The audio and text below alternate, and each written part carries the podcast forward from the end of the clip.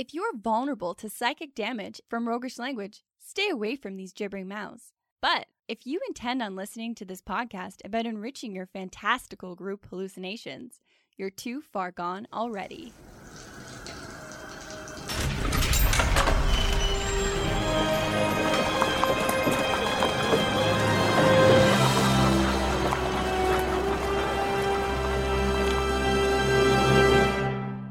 Your next game is going to be super brainy, and here's why. In this episode, we're finding answers to how might a culture based on brains and tentacles work? And what isn't working about illithids and what could be improved? And intellect devourers are just a weird premise. Like, what's happening there? Welcome to the Hook and Chance podcast. I'm Travis. and I'm his brother Jordan. So today we're talking about mind flayers. Yes, but first I want to talk about dogs. Okay. Dogs are. Dogs can be pretty awful, right?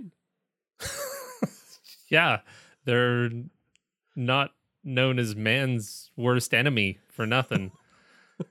well, sure, they're man's best friend, but that's only because we train them extensively. If you just let a wild dog into your home, what's going to happen? I love like that's how you make friends and influence people. Dogs suck, huh?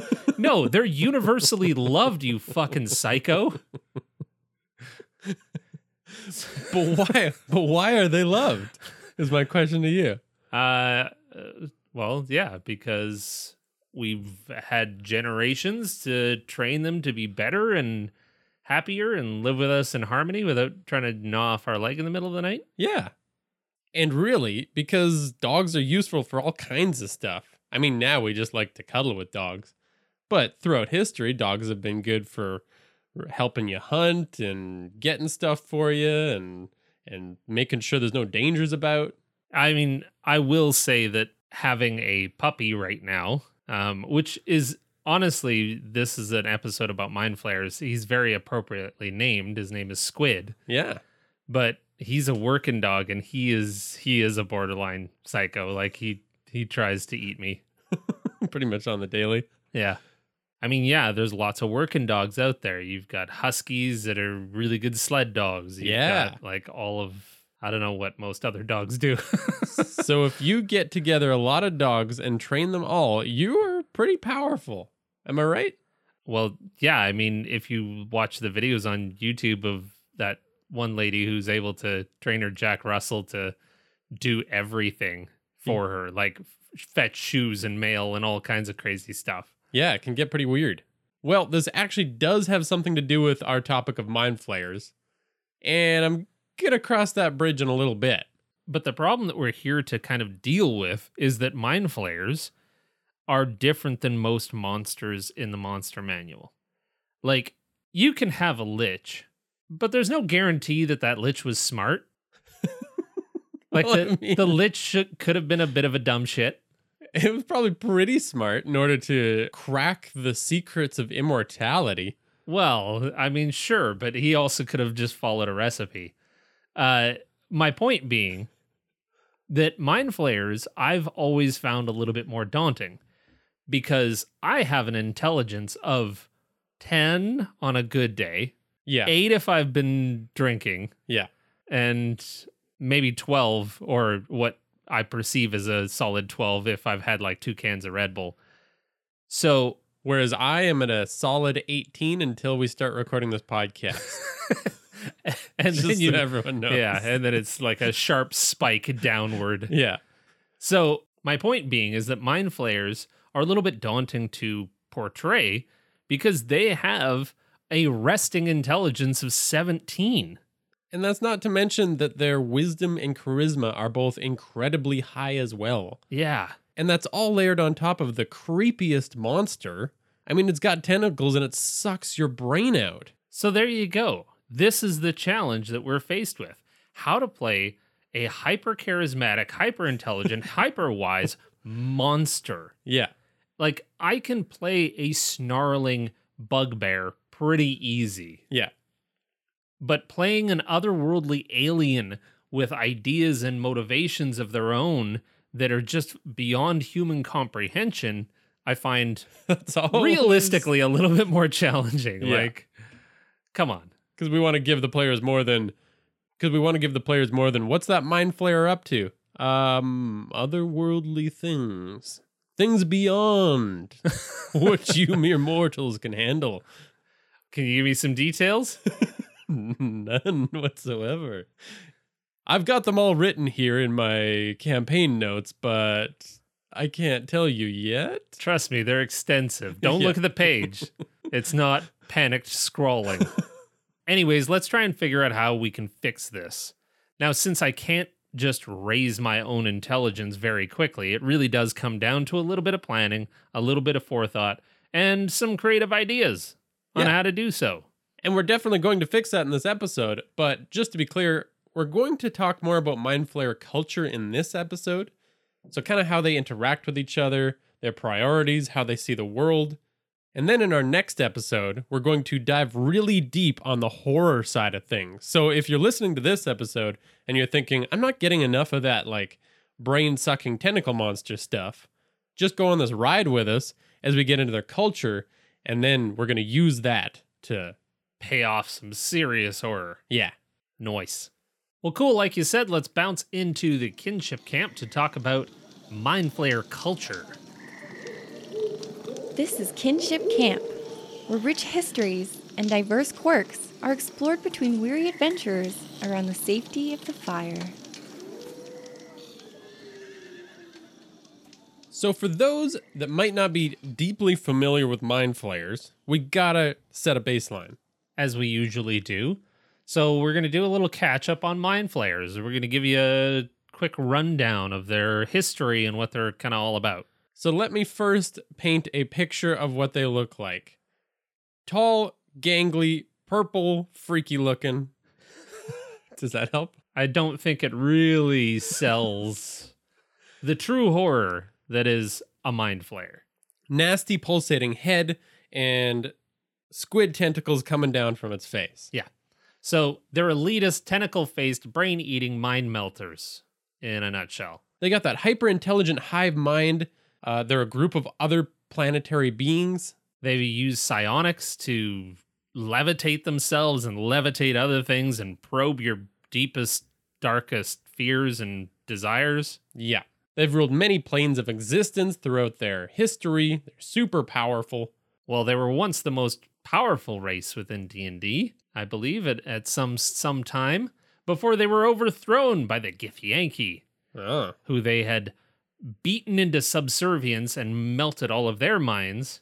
And then at some point, the Gith figured out how to thwart their mind powers and now hunt.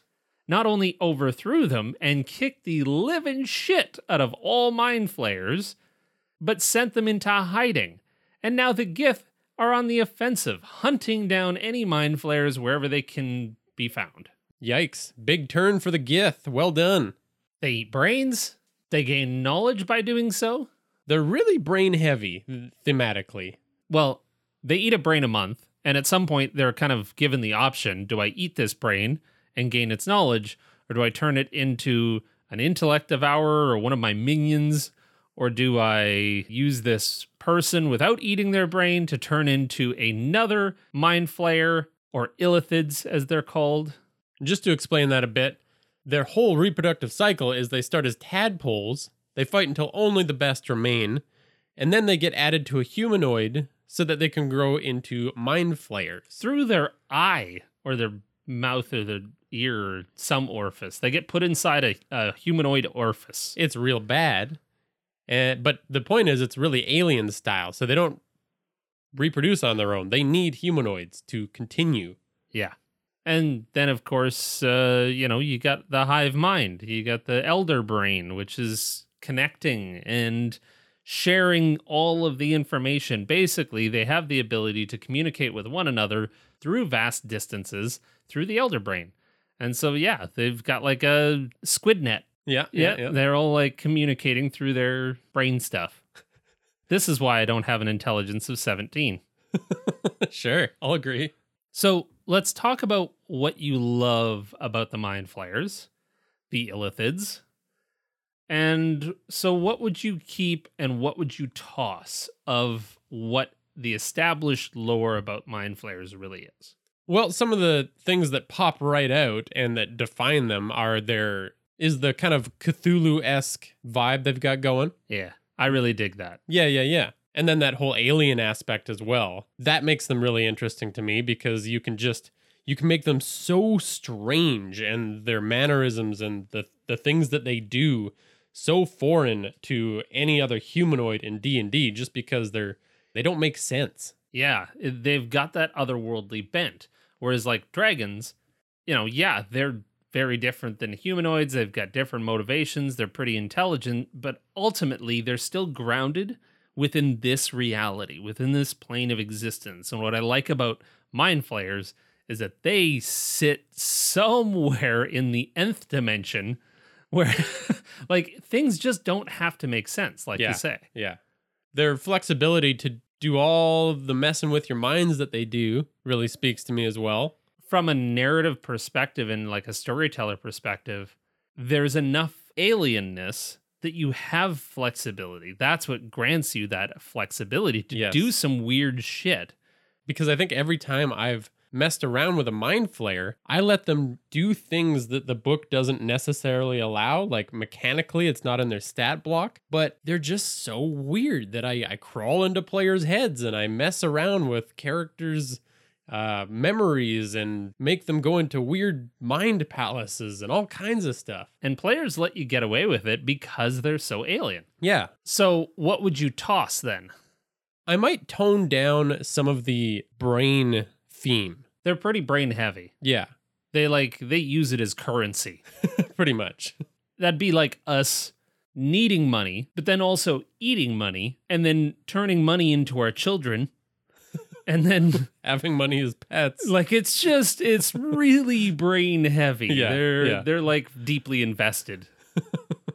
So keep the parts about brains that make sense, but maybe, you know, we can twist around some things like the fact that their their minion, the intellect devourer, looks like a brain. It's just a walking brain. And that almost takes me out of the fiction a little bit. I I don't love the intellect devourer because there's no I I can't get over the fact that this brain sprouted four legs and runs around like a little puppy.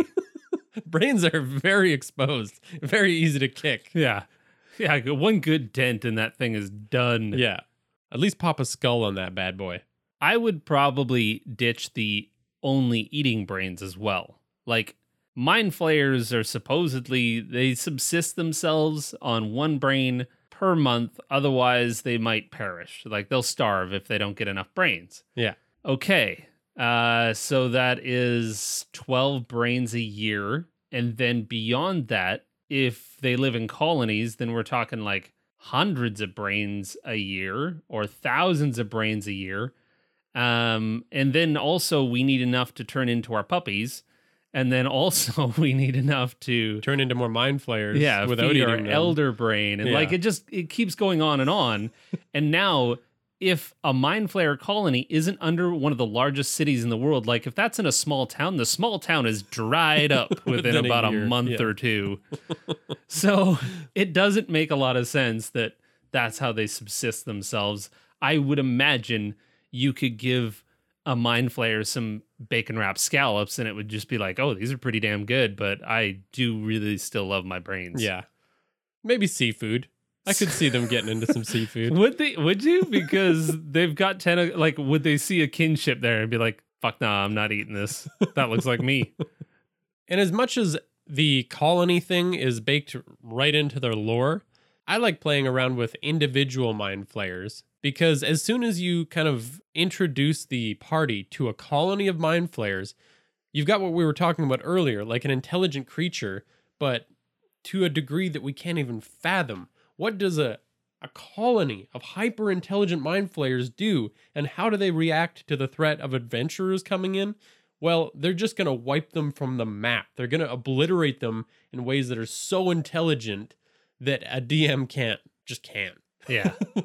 like if the players get in, then the threat of Like if the party actually gets into that colony, then the threat of their intelligence is just gone. Something went terribly wrong. Yeah. So these mind flayers let their guard down. Let's Yeah. just say that. They they screwed up. They kind of deserve it. Oh, there was a hole in their chain link fence? Yeah, that sounds They let a bunch of these idiot monkeys just waltz into their their Yeah. colony. No, thank you. But also, I like the idea that these mind flayers, you know, they're they're trying to restore their former glory. They're trying to work back up to being the dominant force in the multiverse. Right now, they're kind of cowering in caves in the Underdark and they're building up strength. And sure, I get that part about living in a colony. But also, again, like you just kind of mentioned, if every adventure is just somehow leading towards a mind flayer colony, like your players are going to get mopped. So I like the idea of knowing that there is a bigger organization out there somewhere. There's the threat. There's the threat that anything that a mind flayer sees or hears, it could be communicating to a wider network of mind flayers. But this one is working alone. This one has one particular job that it's doing to help further the needs of the entire colony, but that the rest of the colony isn't just right around the corner ready to kick the ass of every adventurer. Yeah, and I even like maybe putting the colony somewhere real far away. So not just the Underdark, but like another plane of existence. Make it clear that they've got a lot of irons in the fire across the multiverse, and this little city on this little plane of existence is like an outpost that they're not too concerned with, and that's why you can overcome the threat of a lone mind flayer. But mind flayers in your tiny little hamlet somewhere is still a massive threat. Yeah. Like that is some scary shit. They can make thralls with enough time. They can make people that look like your friends and family, but oh shit, they've had their minds warped and now they work for the mind flayer. Like that's threatening. Yeah. So this like shadow network of mind flayers, like that to me is a lot more compelling than hey, we found their hive.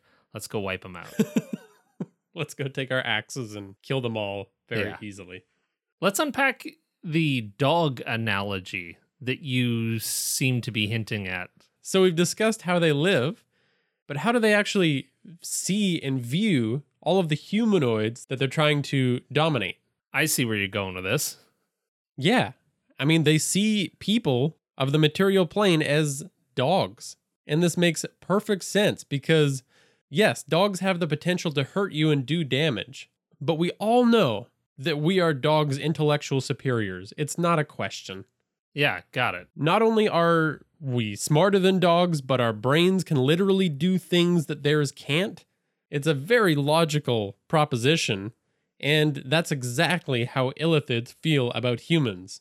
Well, even if we were on the same mental plane, we can still see color.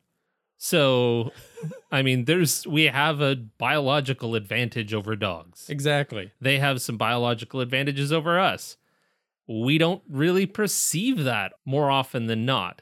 Like when we let a dog serve on the UN, I think that maybe we will have reached a point where we see dogs as equals to us. But until we let them serve on the UN and Yeah. have a dog representing Dog Nation, I think we're always going to have this like perception of like, nah, you're not quite as highly evolved as we are. And I think it also works really well because mind flayers, you're always going to have to go to them in their lairs to get them because we don't think of dogs as a threat in our everyday lives.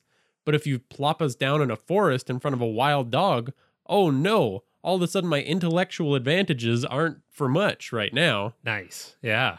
So they're not coming out to fight you ever. They are hiding in their dens, just like we hide in our homes from wild dogs. Well, wild dogs do exist. They're out there and they want to eat us. Yeah, exactly. We know that they are more complex. Like, if you watch a video on dog behavior, they are communicating a lot to one another. But when we look at them, they go, oh, puppy's hungry, or oh, puppy's feisty, or whatever. Like, we, we oversimplify their emotions and their needs and their goals Yeah. much the same way that I would imagine illithids would see all humanoid races as like, what? You're like hoarding money and you're trying to get power over the other. Yeah, so you want to be the alpha? That's it. That's that's the height of your needs. the goal. Okay. They just look at all of us as either happy, sad, horny, or fighty. Like they're just What are you okay. You're pretty fucking simple, really.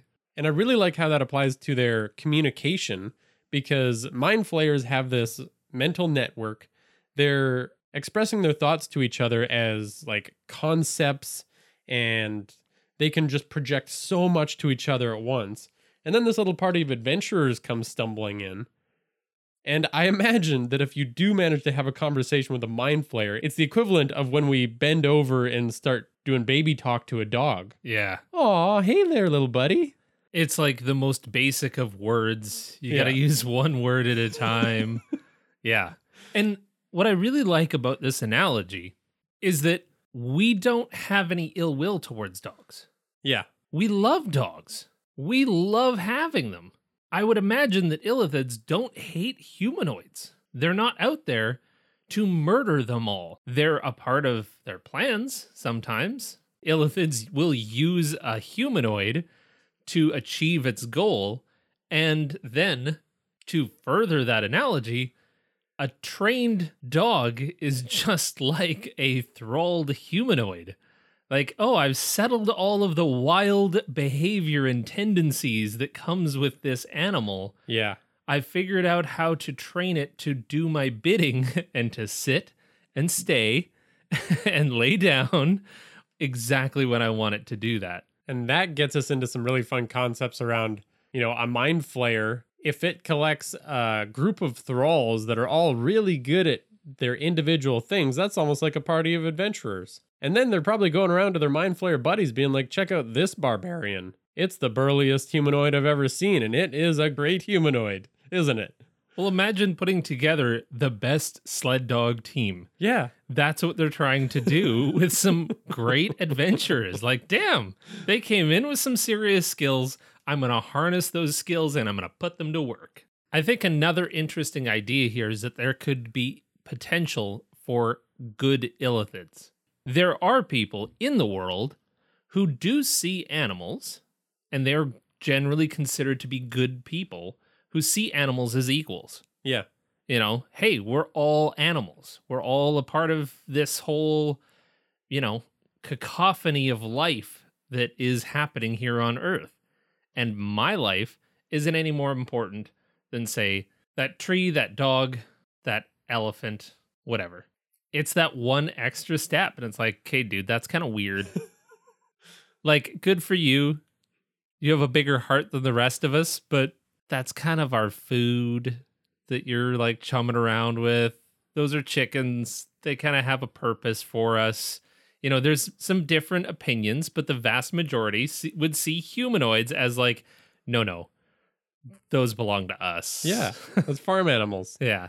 And the last point I want to make about this is even if your character has like psionic abilities and psychic powers, you might be thinking, okay, well, mind flayers would at least respect that, right? I still don't think so because if you could teach a dog the ability to bark something that sounds like the word hi, it would be pretty impressive, but you wouldn't all of a sudden put that dog on the same level as you. Yeah. You'd just be like, oh, neat, neat trick. Squid can speak, but I mean, it's the same word every time. yeah. It's cool. So you know one psionic ability.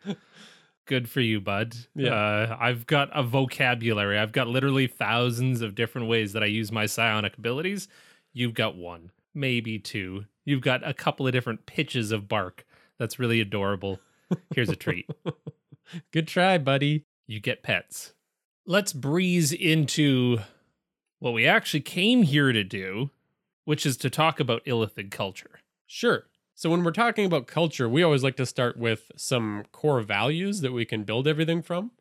So what do you got? Well, we've got a value of education. They are collectors of thoughts, knowledge, and ideas. Then we've got excellence. So obviously, they got a bit of a chip on their shoulder. They want to be the dominant creature within the multiverse again. And I think this just fits because I can't really see mind flayers as having like a lot of down or leisure time. It'd be just too weird to see them having fun. Yeah. So they're focused on excellence. Well, and that brings me to the next value, which is focus.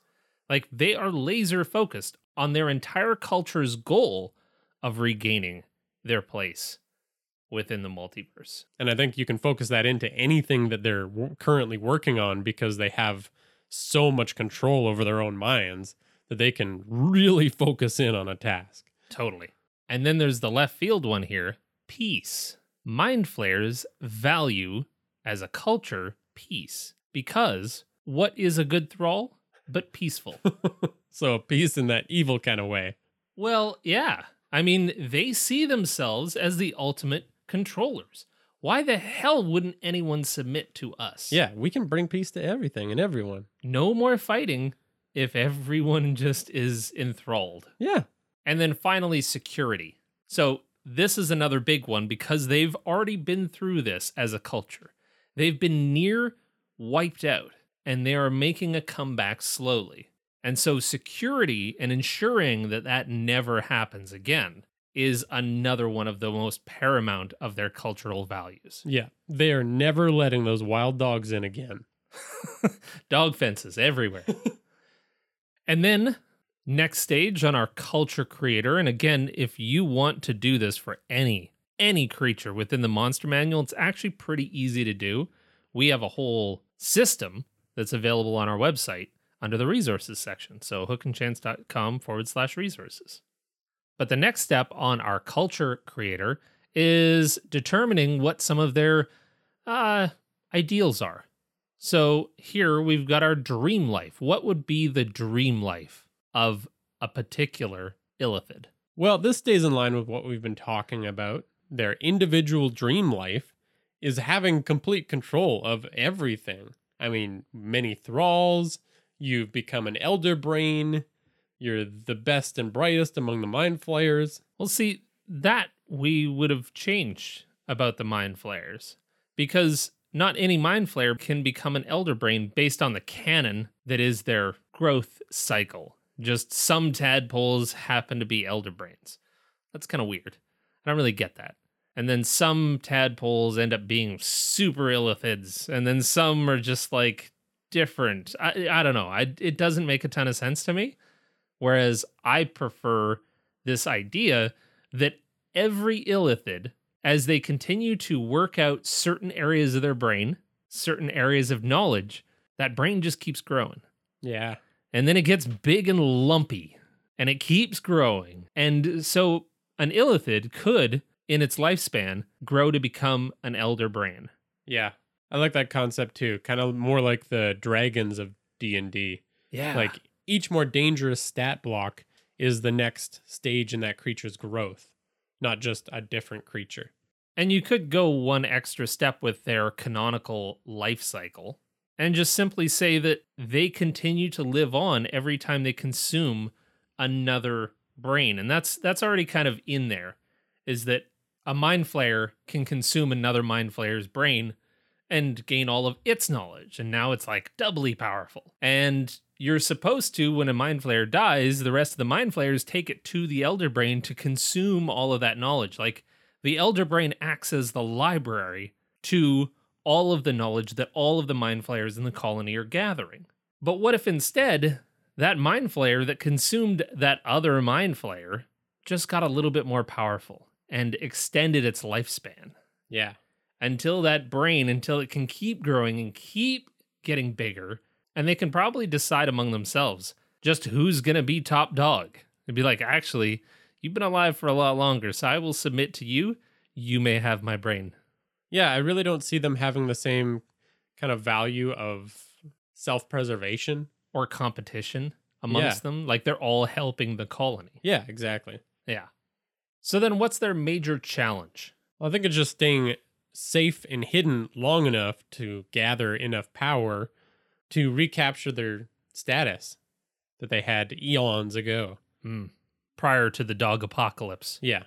Yeah. When all of the humanoids took over, those little Damn shits. them. I don't see them having a lot of other friendly cultures. No, certainly not. I mean, they're too elitist for that. Yeah. They don't respect any thing or anyone really. But what I first thought of with this was perhaps beholders because they're, you know, super intelligent too. But I think beholders contrast mind flayers in that whole community way too much. Mm, So beholders are all about wanting to be the best and only beholder, whereas mind flayers are all about working together. So if you saw somebody doing that, you'd probably just be like, eh, idiots. I could see a friendly culture in aboleths. They're both kind of squiddy. And aboleths have been around since the dawn of time. So aboleths watched illithids Yeah. grow to power. That's a dangerous team up. All right. Well, when we talk about their style, what comes to mind is just all the gruesomeness that they don't mind. Ugh. Yeah. Like they're they're examining brains and humanoids and tearing them apart. It's all very scientific, but also very disturbing. I think when you and I were chatting about this, the concept of taking all of the brain's synapses and like every single pathway and like splaying it out. Yeah. Looks almost like a map on a wall until you realize that it's a brain. Well, what if they like wrap that around themselves and laid that into their actual clothing? Oh. And now it's like shiny, shimmery clothing, but it's really just brain synapses still firing. Yeah, that's oh, still firing. They're keeping it going. Yeah. Keeping it juiced. That's gross. That's interesting. And you made a really interesting point about their clothing being defensive too. Well, if you have psionic abilities and you can lift things with your mind, much like Yoda was teaching Luke that, hey, a rock is no different than lifting an X Wing, Yeah. you've got mind flayers that, I don't know, they're always portrayed in these like long, flowy, kind of crazy robes. Yeah.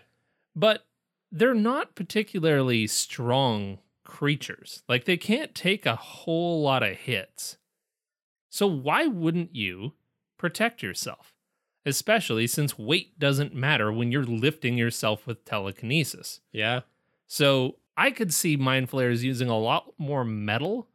You still got to have that like Elton John flair to your wardrobe. But Interesting. yeah, I mean, throw some metal in there, throw some protective pieces. Yeah, and like get fucking crazy with your style if you're an illithid and you should own the universe. yeah, that makes sense. Illithid armor. Why not?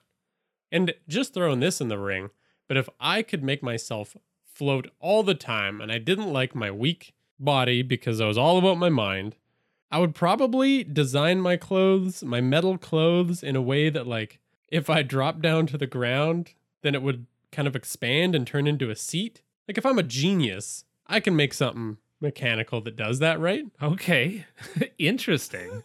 This is like the character from Silicon Valley who was always just like waiting for things to get done, and he had like the the little flip out legs in his seat. Yeah, exactly. like a little more That's throne, nerdy. throne like than that. like it's imposing still. Okay, I see. But yes, the same general concept. No, I dig that. Like, yeah, just as soon as you sit down, it unfurls like a fan almost. Yeah. Or maybe even into like their sleeping pod. That's the only time they stop levitating. Because their minds are infinitely powerful. Why would they ever stop levitating? I guess, yeah. I can't think of a reason. And here's an idea for you. I started thinking of this as like a game that they would play, but it quickly became not a game because mind flayers don't mess around and have fun. So here's an activity that I think would be kind of interesting to stumble into as an adventuring party. Go on. I think mind flayers have a unique perspective on the two minds are better than one concept. Because, like you were alluding to, when there's two mind flayers, one might as well consume the other's brain so that they have all of that knowledge in one place and they got one less mouth to feed. Cool. So, here's what I'm thinking they gather all of their thralls together and place them in a circle around the two mind flayers. They face off against one another, and then they sit there having a mental battle of wits with the goal to gain control of all the thralls. So each one is trying to get all the thralls under their control. And they're just sitting there staring each other down. Nobody realizes the battle that's happening Right. completely silently. Their heads are just kind of doing that like pulsation thing. Yeah. Throbbing, that vein is twitching. Yeah, and it's getting real intense. And then as soon as one of them does that, the thralls all move together to tear apart the losing mind flayer, pull its brain out, No. give it to the other one. Good lord, that's gross. Can you imagine watching that as an adventurer? Just like, what just happened? yeah, like when the party gets close to the Mind Flayer hive That's the thing that I really like about these kind of ideas is that you kind of go like, "Oh, where would I actually use that potentially?" But here's the thing is that whenever the party enters the lair of the thing, unless you have some of these ideas kind of percolating, you don't want it to come across like buggy cyberpunk, where like you enter an area and every character in that area is just in a T pose until the game like loads up and boots up. Like it was just sitting there waiting for the adventurers to show up. Yeah. You want to be able to pepper in something that's happening within their lives in this moment Yeah. that will convey what that thing is capable of. And stuff like that is so visceral and so gross that that's what they're doing when the adventurers approach. and it helps give that sense of of they're doing stuff that doesn't make a lot of sense. they're doing stuff that's beyond me to understand. Oh, totally. And usually we talk a little bit about a culture's gestures, but with mind flayers, again, they're not going to be gesturing to each other. They're not going to be saying, "Hey, how's it going, bud?" No, because they're having like five conversations at once in their brains. Yeah. So that's all out the window. When it comes to portraying mind flayers, like I like this otherworldliness. I'm wondering when the adventurers do get in there and they end up talking to a mind flayer, how do we role play one?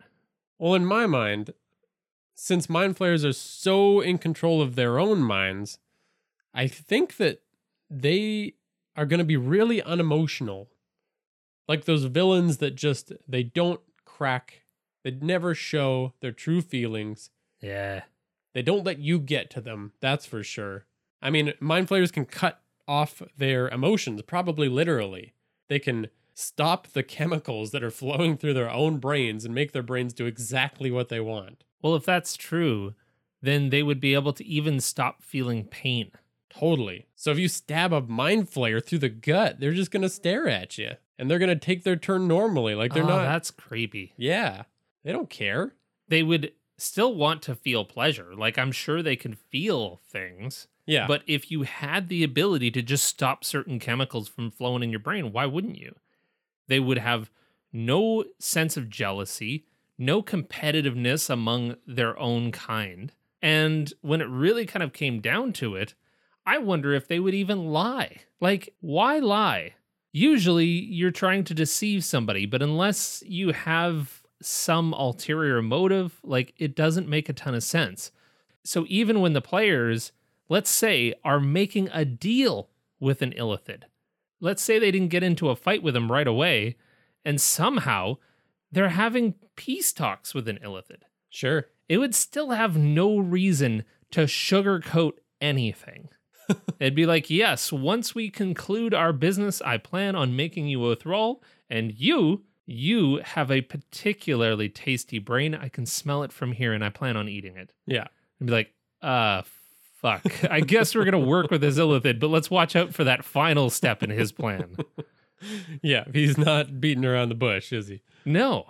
And I think that comes from their whole hive mind thing too, because if you and all of your pals can read every thought of each other automatically and communicate without trying, then nobody's lying. Nobody even thinks to you? lie. Yeah. That makes no sense. Yup, mind flayers are fucking weird. Yeah, I think we've covered that ground very well. Hopefully, you got some ideas. And I hope you share those ideas when you do run a mind flayer for your party. Yeah. We, of course, want to hear all of the juicy details of your evil, grotesque, hopefully more in depth mind flayer that you can role play some of their attitudes and some of their ideas towards that adventuring party. And now, in the second segment, we want to get into the mind flayers dogs, those nasty little intellect devourers, and see how we can spice them up. So stay put right there. This is Lamashtu's breeding pit, where the most vile and deadly of creatures are birthed and unleashed upon doomed adventurers.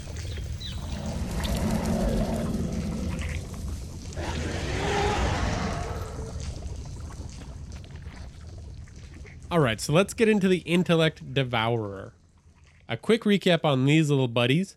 They are full on brains with little animal legs that go out on the mind flayer's behalf, jump in someone's skull and either use them as spies or bring them back to the mind flayer.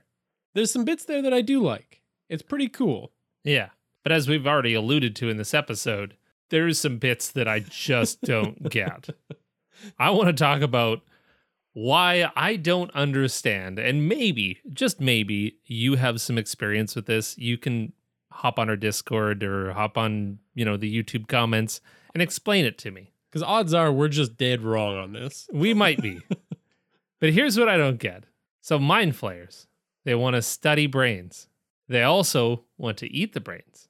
They are brains. The intellect devourers are brains, and they have weird legs.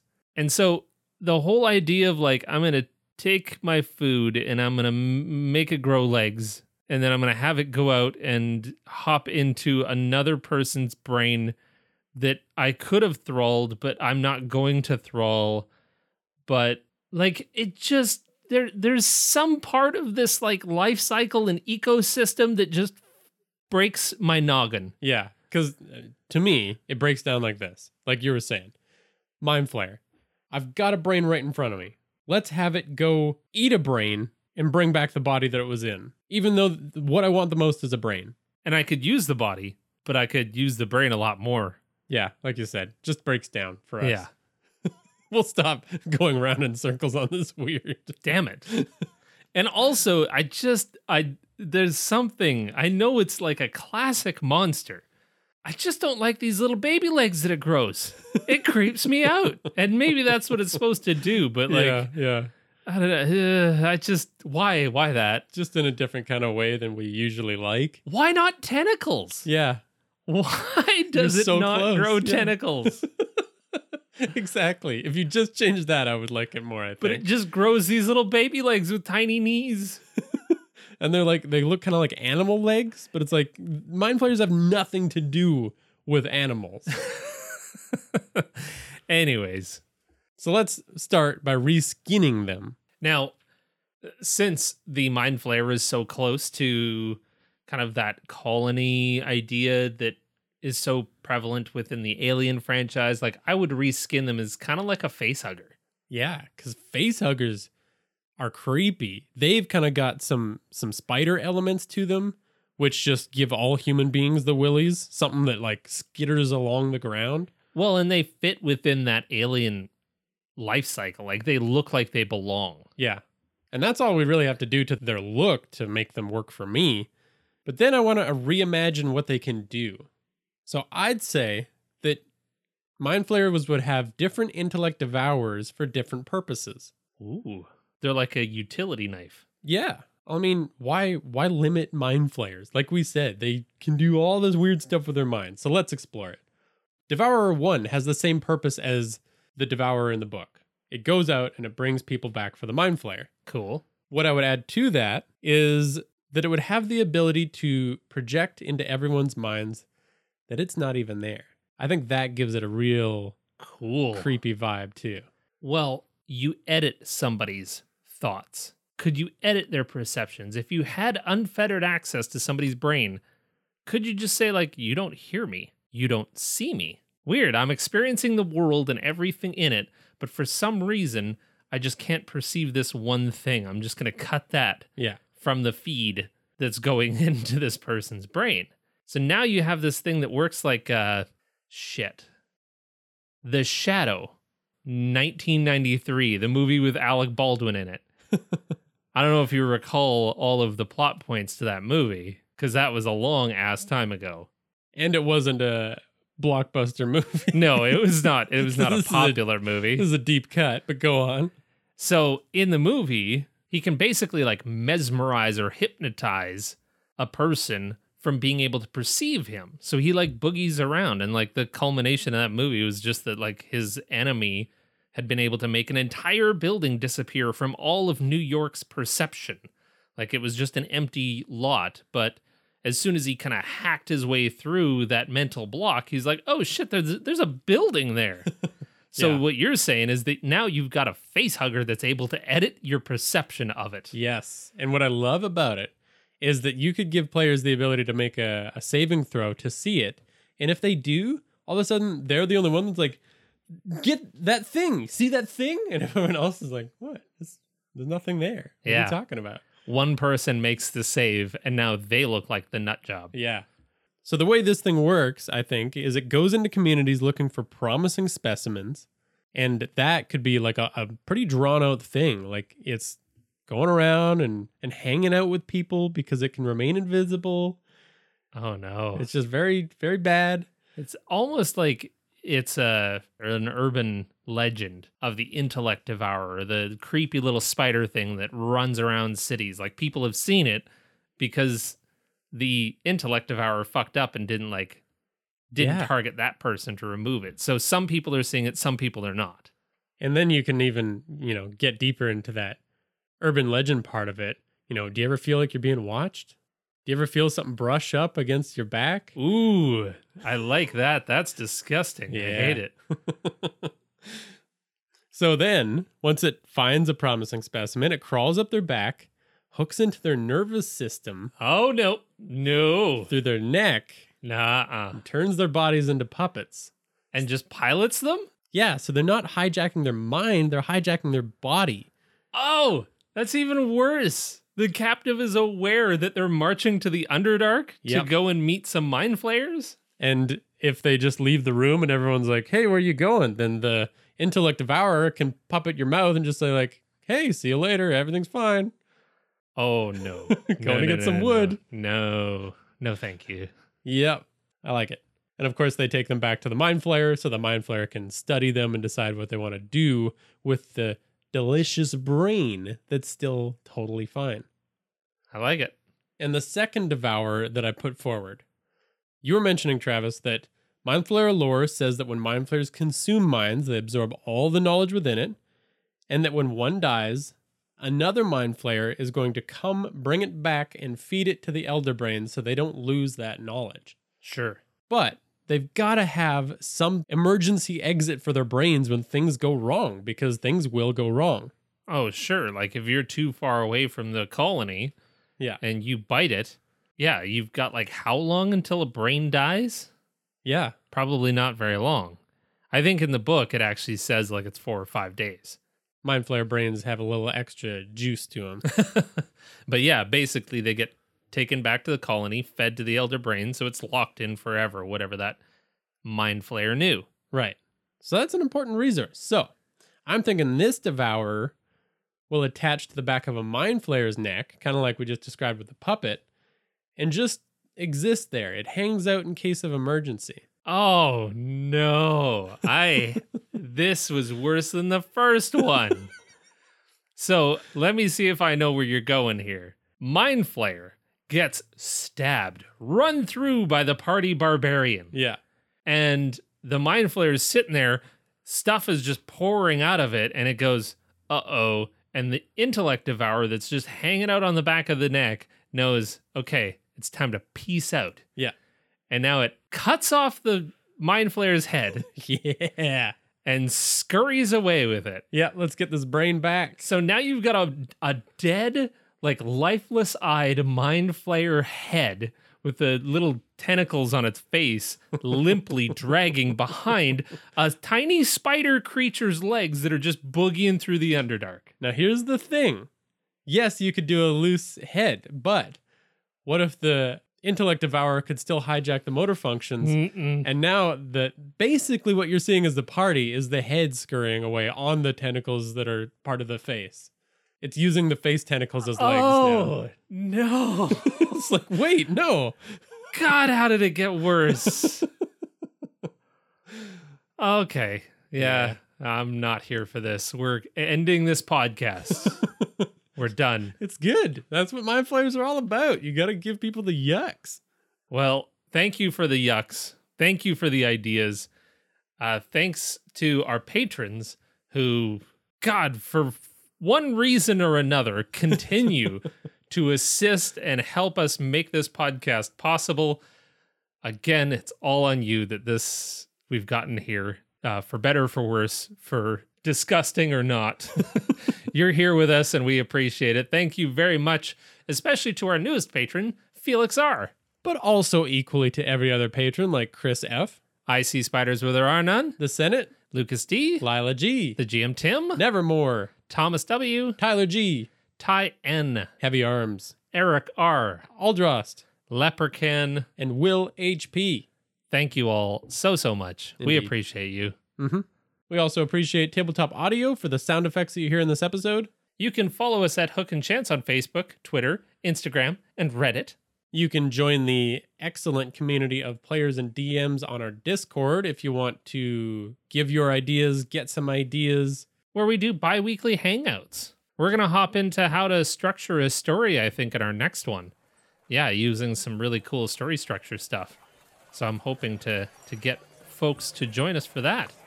Thanks, for, listening, and, play eat great, brains. I had a pinch of hope that you were actually going to do the line. Nope, eat great brains.